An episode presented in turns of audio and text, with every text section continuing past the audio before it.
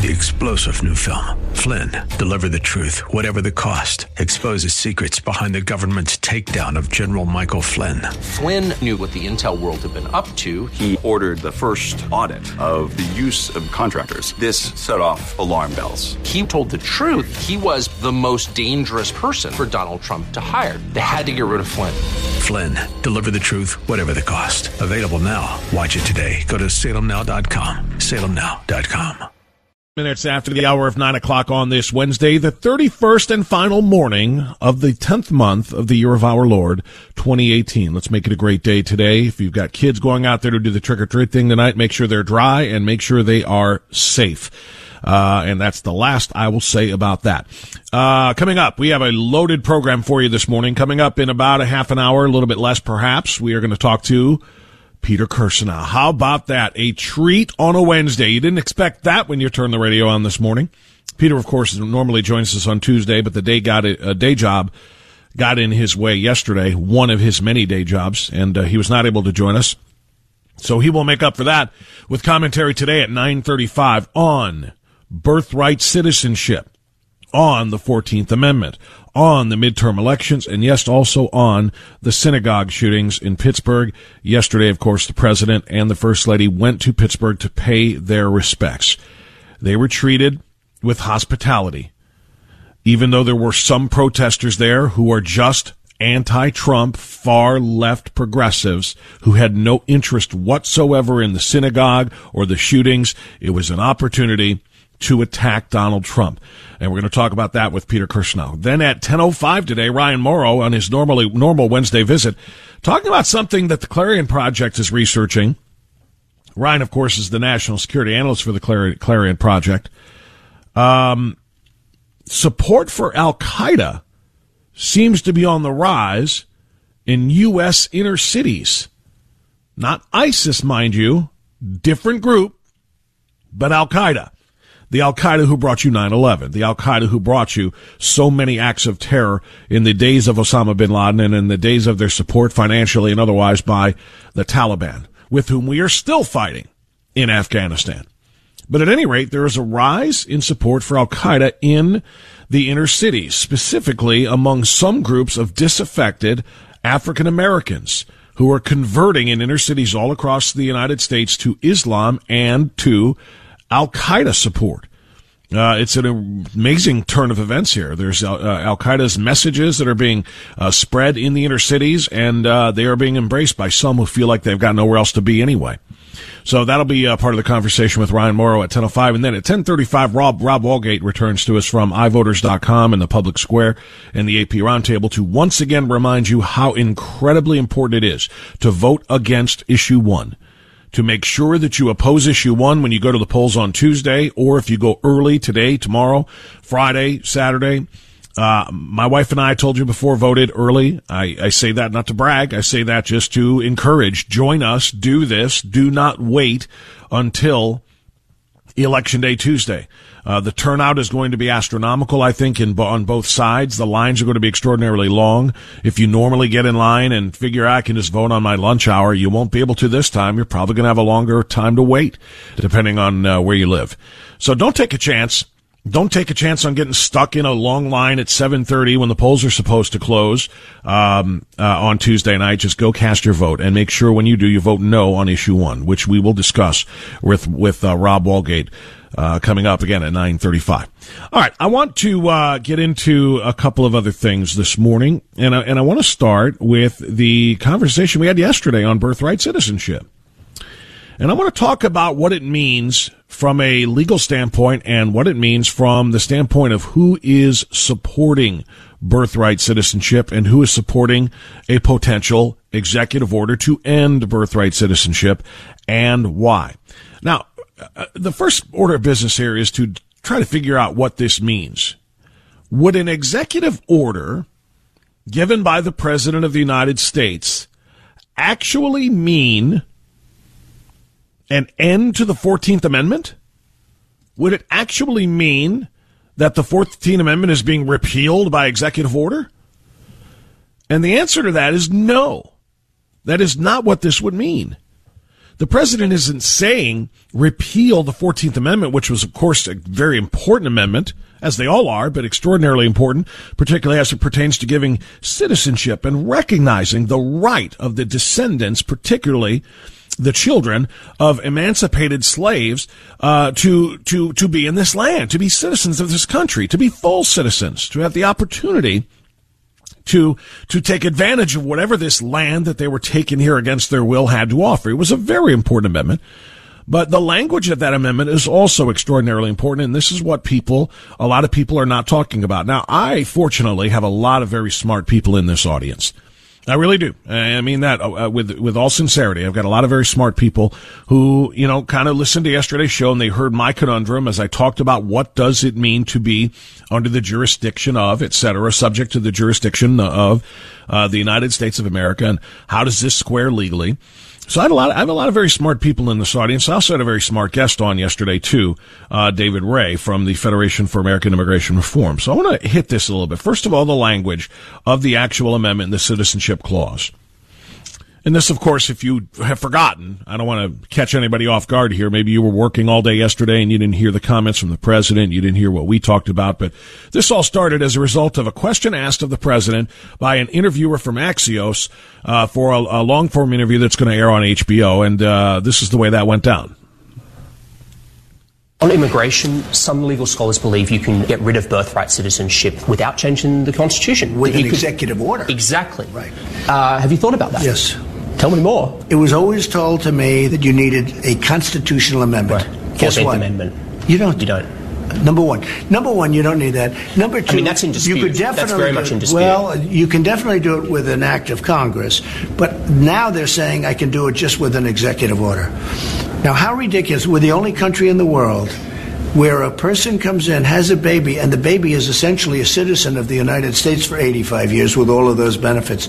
It's ridiculous. It's ridiculous, and it has to end. Um, have you talked about that with counsel? Yeah, I have. So where in the process? It's in the process. It'll happen. With an executive order. That's what you're talking about, right? Yeah, That's it's a very exactly what I'm interesting talking about. I didn't think anybody but knew that but me. I thought I was the only one.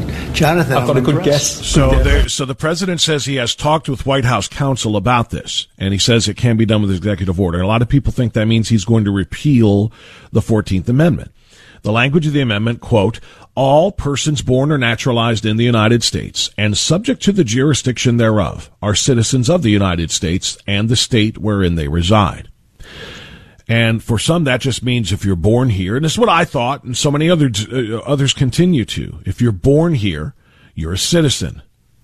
And they are ignoring the phrase in the middle of that uh, that uh, uh, amendment, which is subject to the jurisdiction thereof, and that's where I where I had a lot of you know conversation yesterday. I also had a lot of conflicting thoughts on this. What does this mean? Do we need to do legal and ling- linguistic hurdles to to get to this place where we can say, okay, illegal immigrants are are forbidden or not included in that?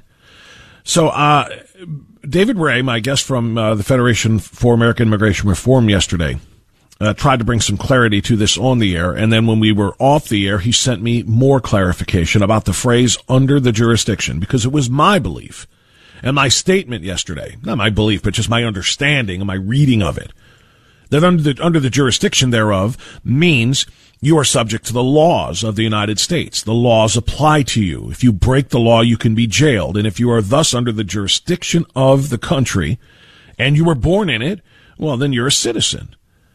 And so we do have to change the amendment or repeal the amendment if we want to do something about that. That was my rudimentary understanding of it.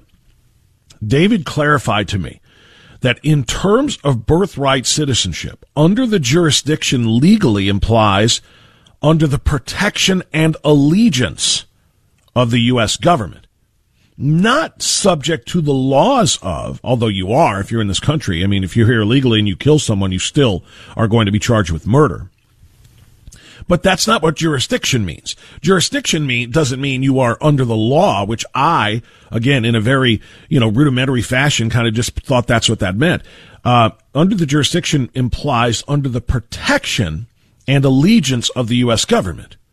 And what that means is illegal immigrants in the United States are not under the protection of the United States. They can be deported to another country, their country. They are not under the protection of. We have, we're under no obligation to protect. And they don't have allegiance to the United States either because again, they are citizens of another country. Thus, the term jurisdiction is the operative word here. In short, illegal aliens are neither under our protection of our government, under the protection of our government rather, because they're deportable, nor do they have their primary allegiance to our government because they are citizens, citizens of another country. That helps a lot. But what else helps a lot is this.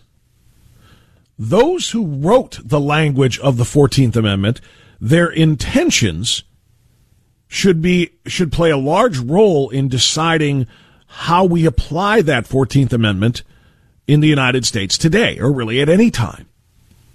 What were their intentions by this? Did they intend it to mean that it covers illegal aliens to the United States? And the language recorded in history of those who wrote the amendment make it very, very clear that they did not intend that. That the 14th Amendment was specifically for American citizens who have children here and legal immigrants in the United States. If you are here legally and in good standing with the United States, in other words, you are not considered to be an illegal alien violating our sovereignty by being here, your children can indeed be deemed American citizens, but not the children of illegal aliens. Senator Jacob Howard on the 14th Amendment said the following.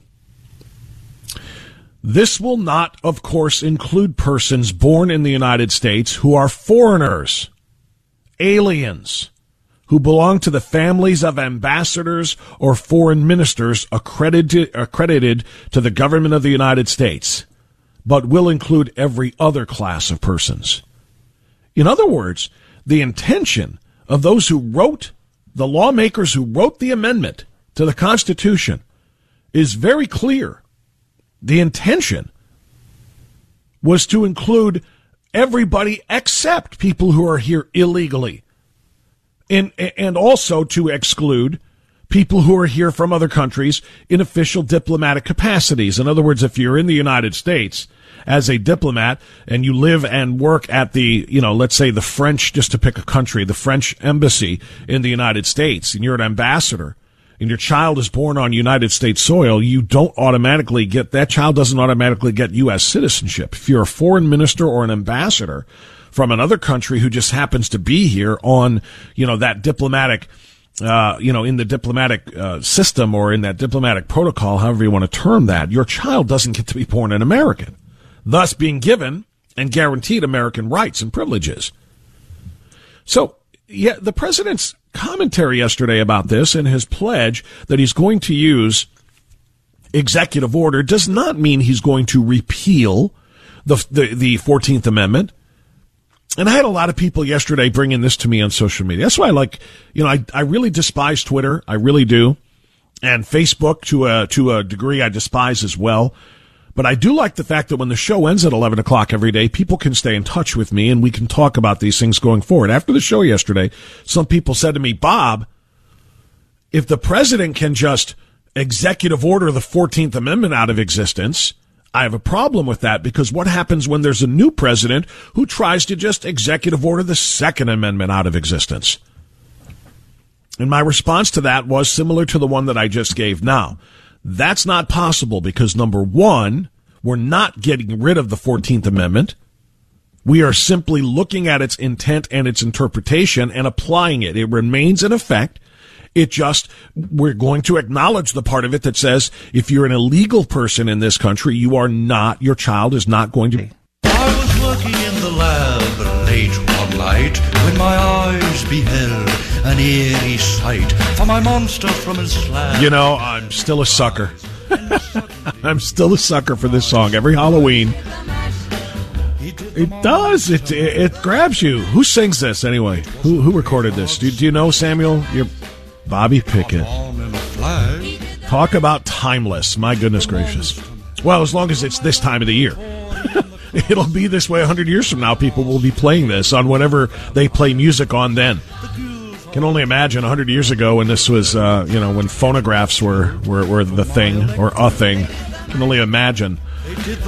Now that it's digital and it's on your phone, what are you going to do now? You know, in in, in hundred years from now, you're just going to tap your ear and going to have the song play in your head. It's uh, it's amazing. Anyway, uh, thank you for that little reminder that it is Halloween. I hope you uh, enjoy the holiday and have some nice times with your kids. I want to play this real quick, then I'll go to your phone calls again about birthright citizenship as we hear the American left savage. Donald Trump calling him racist, calling him fearful of immigrants, trying to make America white again, and all of these other things. A reminder of what the most one of the most prominent Democrats of the last couple of decades said back in 1993 about birthright citizenship. That's right, it's Harry Reid. If making it easy to be an illegal alien isn't enough, how about offering a reward for being an illegal immigrant? No, no sane country would do that, right? Guess again. If you break our laws by entering this country without permission and give birth to a child, we reward that child with U.S. citizenship and guarantee of full access to all public and social services this society provides. And that's a lot of services. Is it any wonder that two thirds of the babies born at taxpayer expense at country, county run hospitals in Los Angeles are born to illegal alien mothers? I think it's amazing to listen to Democrats back when they actually cared about American laws. I mean, seriously, because I can also play Bill Clinton on illegal immigration, Chuck Schumer on chain migration, Barack Obama on, on securing our borders, all of these things. Now they have just completely flipped. They have taken their party so far to the left, it is unrecognizable. Dan in Middleburg Heights. Dan, go ahead. You're on the air. Uh, good morning. You know, I'm so glad you made that explanation on this 14th Amendment. Uh, I called you about a year or two ago when Trump was running and everything, and this subject came up. Right. And, and I stated at that time exactly what you just stated again. You know, in your um, you know your analysis with that uh, jurisdiction, I was never confused at all. You know, from the beginning, you just got to sit down and read the darn thing. It's not that hard to understand. No sane person objective person would want to let all these people in like that. There has to be a guideline, and that's what these people understood in 1868 when they did this 14th Amendment. And he They- and Jacob Howard explained it to you when you Yeah. gave his explanation. The only thing I wish, Dan, is that Jacob Howard and those who wrote it would have included that exact language in the explanation thereof in the amendment, rather than you know just as as side commentary and an explanation for why they're writing the amendment. I wish it had been included in the actual language of the citizenship clause, where they say all persons born or naturalized in the United States and subject to the jurisdiction thereof are citizens, not including the citizens of foreigners, or excuse me, uh, the children of foreigners or illegal aliens who are in this country, or foreign ambassadors and diplomats who are in the, in this country for their for the for work purposes. Their children do not count as legal citizens. I just wish they had written it into the language. But having said that, we at least know their intent.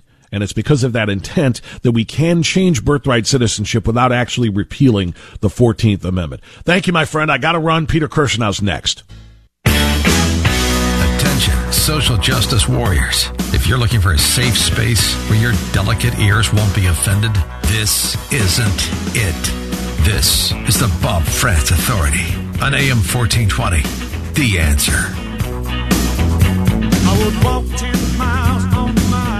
935 now the Bob Frantz Authority continues on AM 1420 The Answer and as promised I told you we're loaded up today and a special treat for you. You did not expect Kirsanow Wednesday.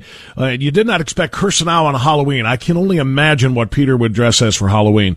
Uh, but uh, Peter couldn't be with us yesterday. His day job interfered with his regular hit so he is with us today and uh, just take the uh, take the greatness when you can get it. Pete, good to have you back my friend. How are you? Great to be back. 355 days to the first game of the 2019 World Series, which the Indians will take in five games. Uh, when's the last time you dressed up for Halloween? I don't have to. Very well done. I'll let that go there then. I was just going to ask you because uh, I, I see a lot of people are going to these adult Halloween uh, costume parties, and I think they look like the dumbest things in history of the world. It's a children, it's a children's holiday. Let the kids have it. If you're dressing up as something else at age 50, there is something that has gone wrong in your life. Sorry, it's just uh, it's just a personal thing. All right, Peter Kirsanow, you're an attorney. You're a member of the United States Commission on Civil Rights. I want to draw more on the former rather than the latter when I ask you this question about birthright citizenship. What is, how do you explain from a legal perspective, Pete, uh, the language of the 14th Amendment, which of course you know by now as you uh, pay attention to the news, the president has declared that he will use executive order if need be to end birthright citizenship. That does not mean repealing the 14th Amendment. These are two separate things. But the language is, of course, all persons born or naturalized in the United States and subject to the jurisdiction thereof are citizens of the U.S. and of the state wherein they reside. What is your legal understanding understanding of that uh, of, of of the wording of the actual amendment, Pete, as it pertains to illegal immigrants? I'm not going to be completely conversant on this because, as you told me maybe about 20 minutes ago, we are going to be talking about this. The good news is that the 14th Amendment is something that, on the Civil Rights Commission over the last 17 years of my service on it, it's you know, right in our wheelhouse. We look at this thing all the time. We're always discussing it. Friday, we've got a full blown hearing, not on this issue, but I'm almost positive we're going to be issuing, the majority will be issuing some kind of a statement as to their understanding of the birthright citizenship, as it's called, clause. Nonetheless, if you take a look at the language, this is not really as complicated as it seems, but let me say right at the outset um, and I know listeners won't be pleased with this. I believe that if this thing ever got to the current composition of the Supreme Court, that President Trump's interpretation of the clause would probably not prevail. I may be wrong about that, but it's just my general sense about it. However, Why is that? If, uh, because I think if you take a look at, you know, first of all, we've got Breyer, Sotomayor, Kagan, and Ginsburg, who clearly are going to be voting in favor of granting citizenship to someone who's born on um, American soil.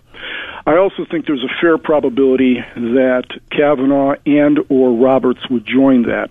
And I only say that I don't have any great insight. It's just the nature of their jurisprudence and the fact that they are less inclined to quote unquote upset the apple cart. Um, I know that that's not necessarily great, deep legal thinking, but if we had maybe another hour to talk about these things, I'd go to an, in, into a deeper explanation. Well, well, let, let, me let me let me read this to you, Pete. I was I started to read it to our listeners before you came on, uh, and and I'll do it for you as well, and maybe and, and just see how this kind of guides your explanation that you're giving us. Sure. Um, when when when amendments are are are are passed and written into the Constitution, when amendments are made to the Constitution, the language itself is what we are supposed to go by. However, right. I mean, there is a congressional record for a reason.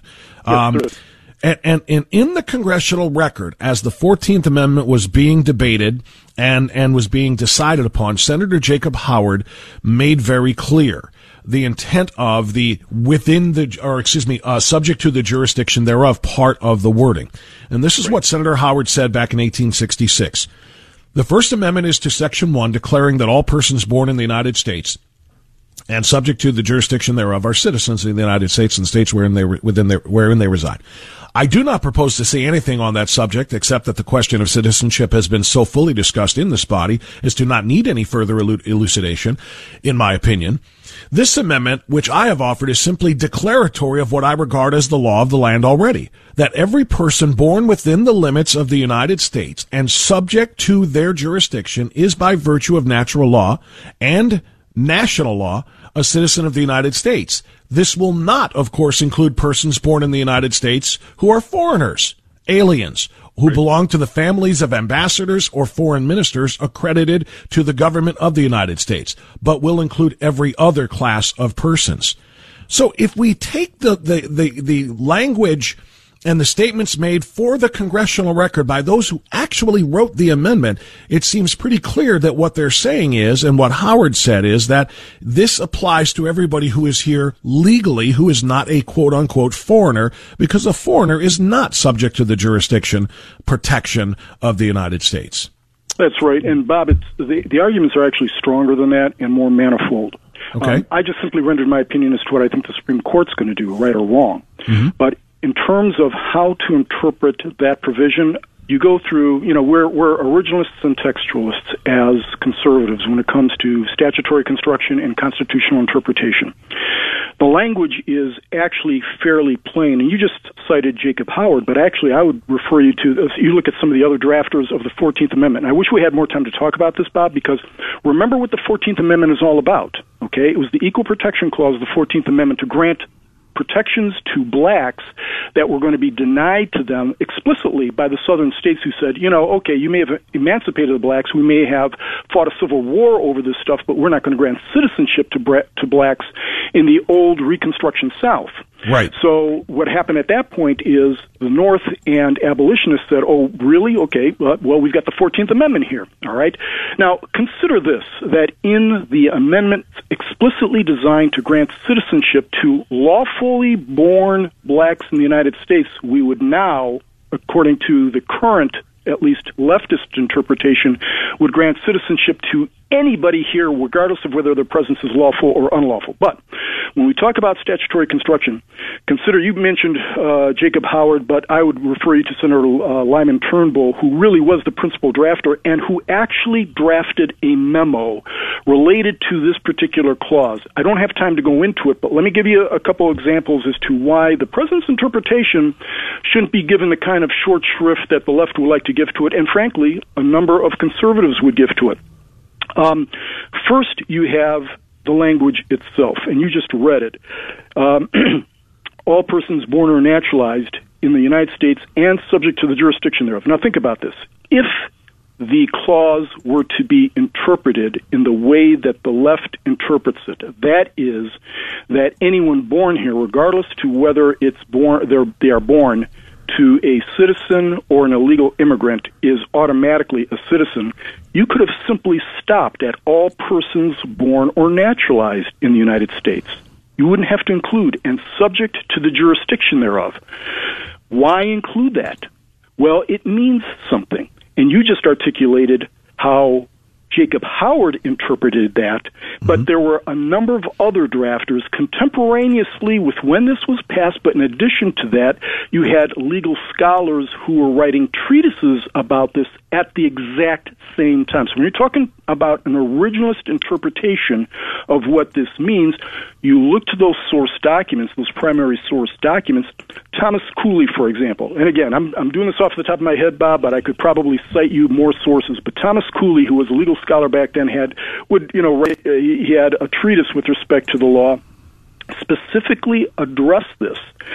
And he talked about the meaning of subject to jurisdiction meant the full and complete jurisdiction to which citizens are subject. You could even go back even further, Bob, and talk about how um, under John Locke and the, the theories with respect to the crown of England and citizens subject to the crown, et cetera, et cetera, et cetera. But you don't have to do that. You look to the contemporaneous meaning of that, and it meant full citizenship. It didn't mean people who were just kind of glancing through the United States who were diplomats, ambassadors, tourists, anyone like that. It didn't mean people who came here illegally.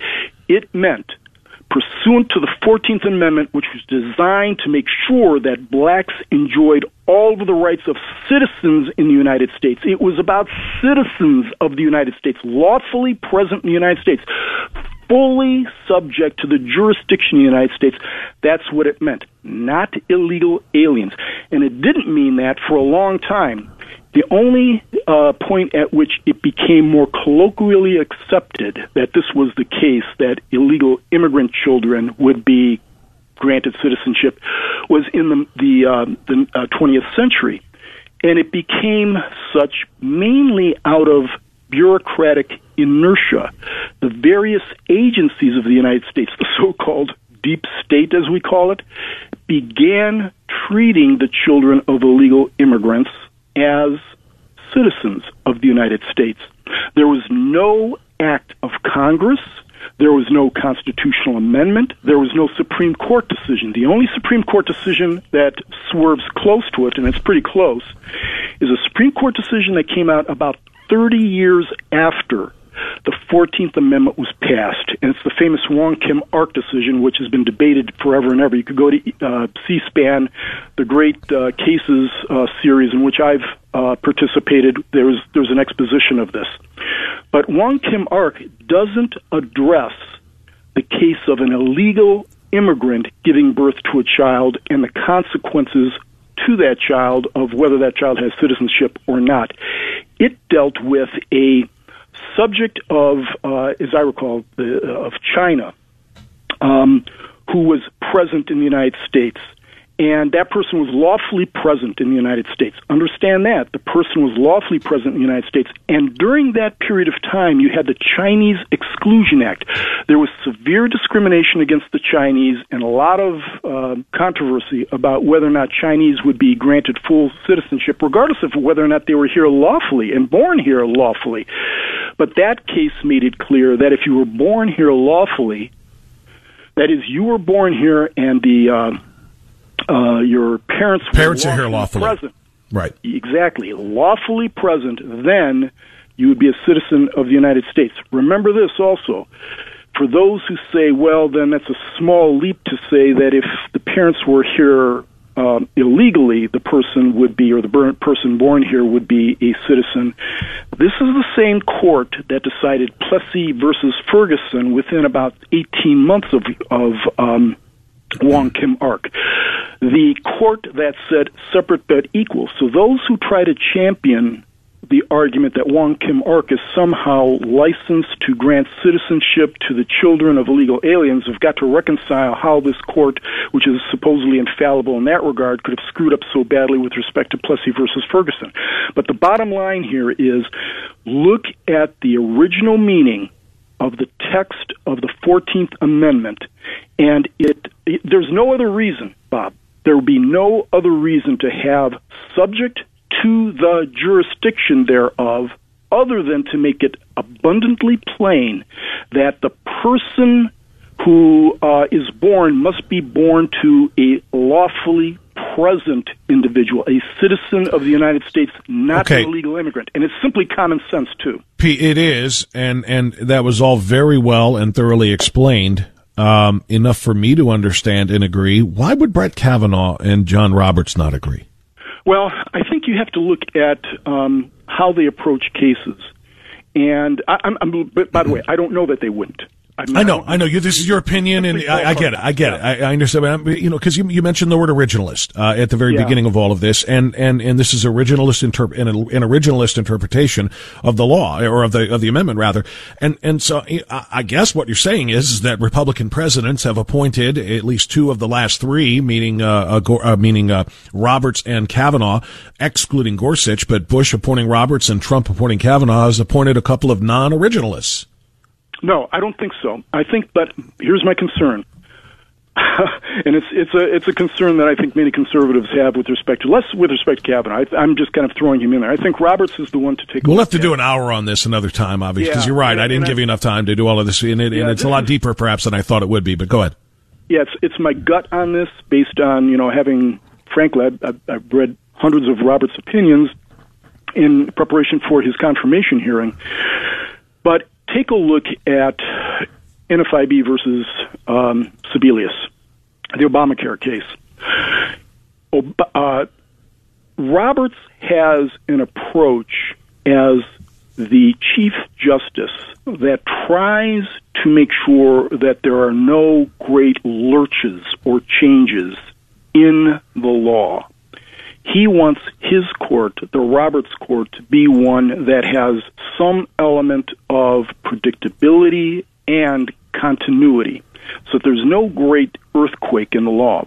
For the last 40 years or so, it's been frankly uncontroversial. And I don't mean it's uncontroversial uh, with respect to whether or not somebody should be a citizen if they're illegal, but I'm saying that it was not even addressed. It was not brought up. People weren't debating it much until Trump, frankly, brings it up and says, hey, wait a minute, I'm going to issue an executive order. He would like to maintain that type of stability, and I think he'll try to find a path to make sure that the apple cart is not upended. I don't know that. I mean, I Right. don't know that, Bob. That's just simply my No, I- I- I get it. Take a look at the text that we know that Thomas, Alito, Gorsuch, um, these guys are strong textualists. And I have abs- very little doubt that they're going to take a look at this. They'll take a look at the Lyman Trumbull language. They'll take a look at the Jacob Howard language. They'll take the, the plain language of itself. I, I'll say it again, Bob. When you look at the 14th Amendment, it says all persons born or naturalized, and then says in the United States and subject to the jurisdiction thereof. Well, why not simply say all persons born or naturalized in the United States, period? But it says Right. and subject to the jurisdiction They thereof. added that means for a reason. something.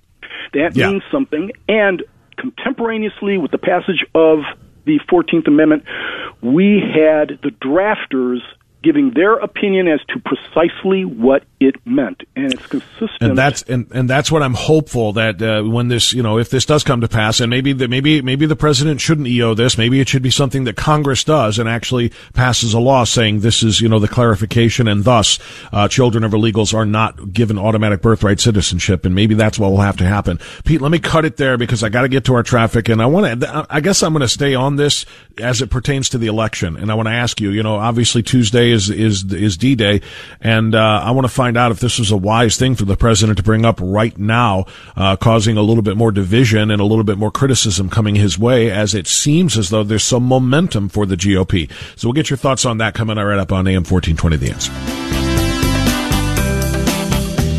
The wind blew some luck in my direction. In South Euclid, we have an accident. That's Green Road north of Cedar Road. In Berea, we still have that accident, Route 237 at Sheldon. Otherwise, we're slow in all the usual areas. This report is sponsored by Rocket Mortgage by Quicken Loans. Rocket Mortgage is simple so you can understand the details and be sure you're getting the right mortgage. Visit rocketmortgage.com today. Licensed in all 50 states, equal housing lender, and MLS number 3030. That's your traffic update. I'm Jim Lucio for AM 1420. The answer. Gate. All right, 954. Thank you for clearing some space for us here. Samuel Lockhart is running the show for us with expertise as always. Back to Peter Kirsanow, uh, U.S. or excuse me, a, a, Cleveland area attorney and a member of the U.S. Commission on Civil Rights. Also the author. I cannot tell you. Uh, get uh, Target Omega in paperback. Get Second Strike uh, in hardcover, and uh, the third installment is coming out very very soon as well in that series. Pete. I want to talk about the politics of this now. Um, is it wise? The president has the economy humming along, 4.3% last quarter. It's expected to be between 3 and 4 again uh, this quarter.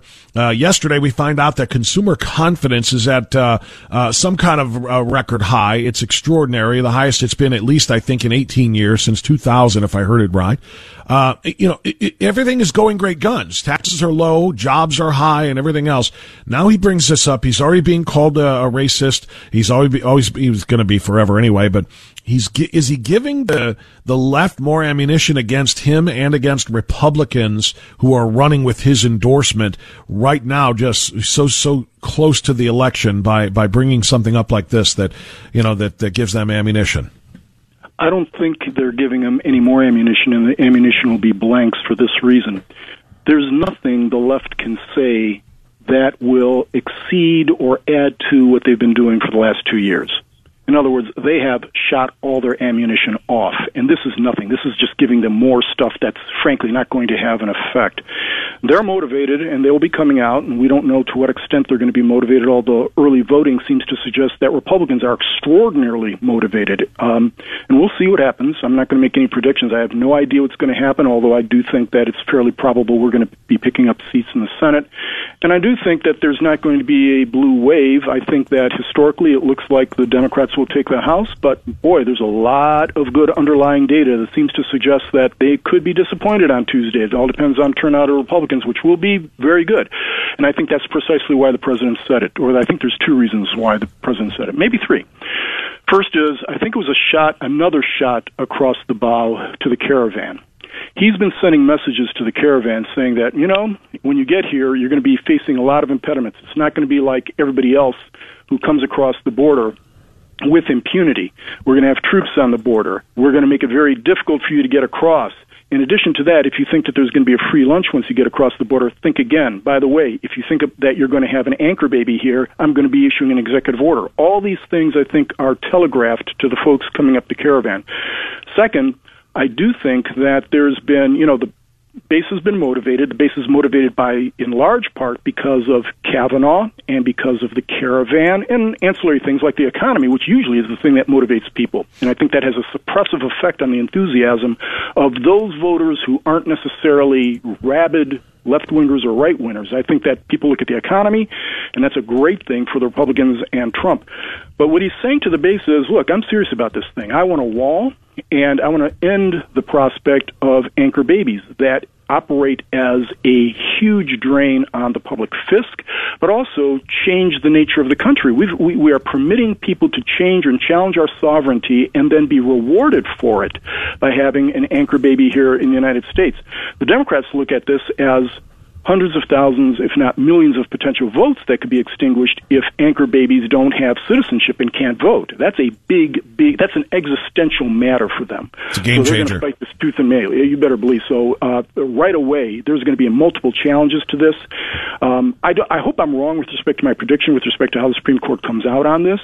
Uh, but I just want to be clear-eyed about this. Uh, you know, you ask me my opinion as a lawyer. I happen to think that the there's a very strong, if not stronger, argument in support of the president, who has plenary authority to issue an executive order. Look, he's in charge of the of the executive branch, and the executive branch is going to be implementing these things. The executive, same executive branch who, for decades, simply assigned citizenship to anybody born in the United States. Uh, so he says to the executive branch, since I am in charge of the executive, this is how we will interpret. This is the executive order as to how we are going to discharge our functions in the executive with respect to this immigration issue. That's perfectly lawful. He's got the lawful authority to issue an executive order. Whether or not it, it comports with the meaning of the Constitution is what's going to be litigated if it's litigated and goes up to the Supreme Court. And there are arguments, strong arguments on both sides, but I look at the language of the 14th Amendment and I say, why include subject to the jurisdiction thereof, number one. Number two, the contemporaneous legal authority coming from the drafters says you must be, or subject to the jurisdiction means subject to the full jurisdiction of the United States of America with no divided allegiances. You're not subject to the jurisdiction of any other foreign power and goes on and on and on from there. And also, legal scholars contemporaneously say that's the interpretation of it. But there is, you know, uh, there's the, there's there is case law out there that suggests that maybe there's uh, citizenship for the children of legal immigrants. So it's going to be a battle, no doubt about it. But I think politically, if I were going to weigh this and trying to be as dispassionate about it as I can, I think this is more of a benefit to Republicans than it is to Democrats. Democrats, uh, and I'll say it one more time. You look at what the media has done, they have lost so much credibility over the last two years that people have pretty much tuned them out to a large extent. Uh, the media can say all kinds of things about Trump, but what have they not said? So I think this is the kind of thing that makes people believe that this is a principle worth fighting for because this is a president who fights for us. Peter Kirsanow laying it out. I did ask your opinion, your legal opinion, and uh, and we will we'll talk more about this another time. I've I've read Andy McCarthy's thoughts on this. I know you have a lot of respect for him. I've read uh, some others as well. In fact, I sent you one during the last commercial break, so check your email. So there's a lot of opinions on this from a lot of. uh, Andy McCarthy. bri- what did he have to say? Uh, he similar to you. He didn't make a prediction on the Supreme Court, but he did say that if the president uh, tries to do this with an executive order, it probably will be blocked uh, because he, uh, while he, he does have as the executive or uh, ex- with the executive power you just described, the ability to make the the interpretation of the uh, the Constitution. Uh, a judge is going to challenge it, or a judge is going to block it, and ultimately it's going to go to the court. And he thinks that the president probably would lose that. So uh, very similar to you, but that's what Andy said. National Review today. I sent you a different one as well, so check that out. And uh, maybe sometime uh, after the election, when uh, uh, uh, things calm down a little bit, we'll spend a little more time on this. Uh, Peter Thanks, great Happy as always, Halloween. my friend. Thank you. God, happy Halloween to you too. God bless. There's Peter Kirsanow on AM 1420. The answer. Let's get news. Our friend Ryan Mauro next, right here on the Bob Frantz Authority.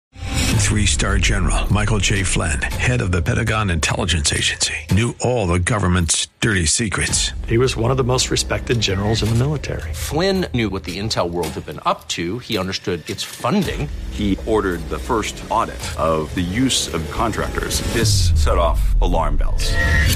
The explosive new documentary, Flynn, Deliver the Truth, Whatever the Cost, uncovers the facts behind this scandal. Flynn told the truth. He was the most dangerous person for Donald Trump to hire. I find out the worst enemy that I'm going to face in my life is right here in America. They took my assessment and they wanted me to change it. And I was like, I'm not changing it. They had to get rid of Flynn.